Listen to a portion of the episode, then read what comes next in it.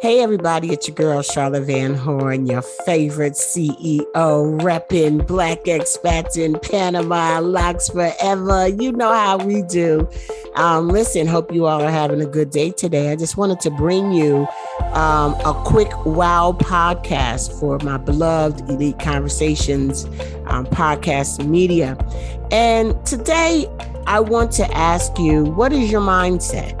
Do you have the mindset of an employee or an employer? Or more importantly, do you have the mindset of the self employed, the entrepreneur? And I think that when you think about that, whatever the answer is, let that be your answer. Everything ain't for everybody. There's some people out here, and I'm gonna tell you right now, you need to keep your day job, okay? Because this whole entrepreneur thing is probably not going to be the best thing for you. Okay, because I think that the entrepreneur has a certain spirit.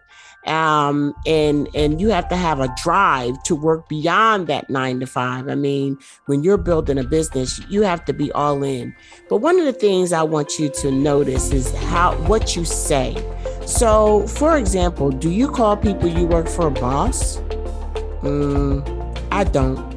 I haven't called nobody my boss since I was early, early 20s. I had a lady sit next to me, and she was uh, much more mature and seasoned and polished than I was. She was a sister from Pakistan.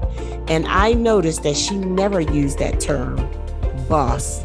She always would say my manager or my supervisor, and that just stuck with me. And you know something, at the end of the day, if you're a boss chick or a boss dude, Stop calling somebody else your boss. They're not your boss. You're your own boss. And I always say, I'm me and Jesus. And I said, and you know something, even he have a hard time with me, but they're not your boss. They're your supervisor. They're your manager. And that is the language that I think helps me to notice and to separate the real bosses from the people that want to work for other people, you know, um, the rest of their lives. And like I said, whatever your answer is to that question, that's fine. Do you. Do what is going to fulfill you. Do what is going to be the best for you. This is Charlotte Van Horn with a wow moment. Y'all have a blessed and amazing day. Follow us everywhere on social media at Black Expats in Panama, Black Expats in Panama underscore TM on Instagram.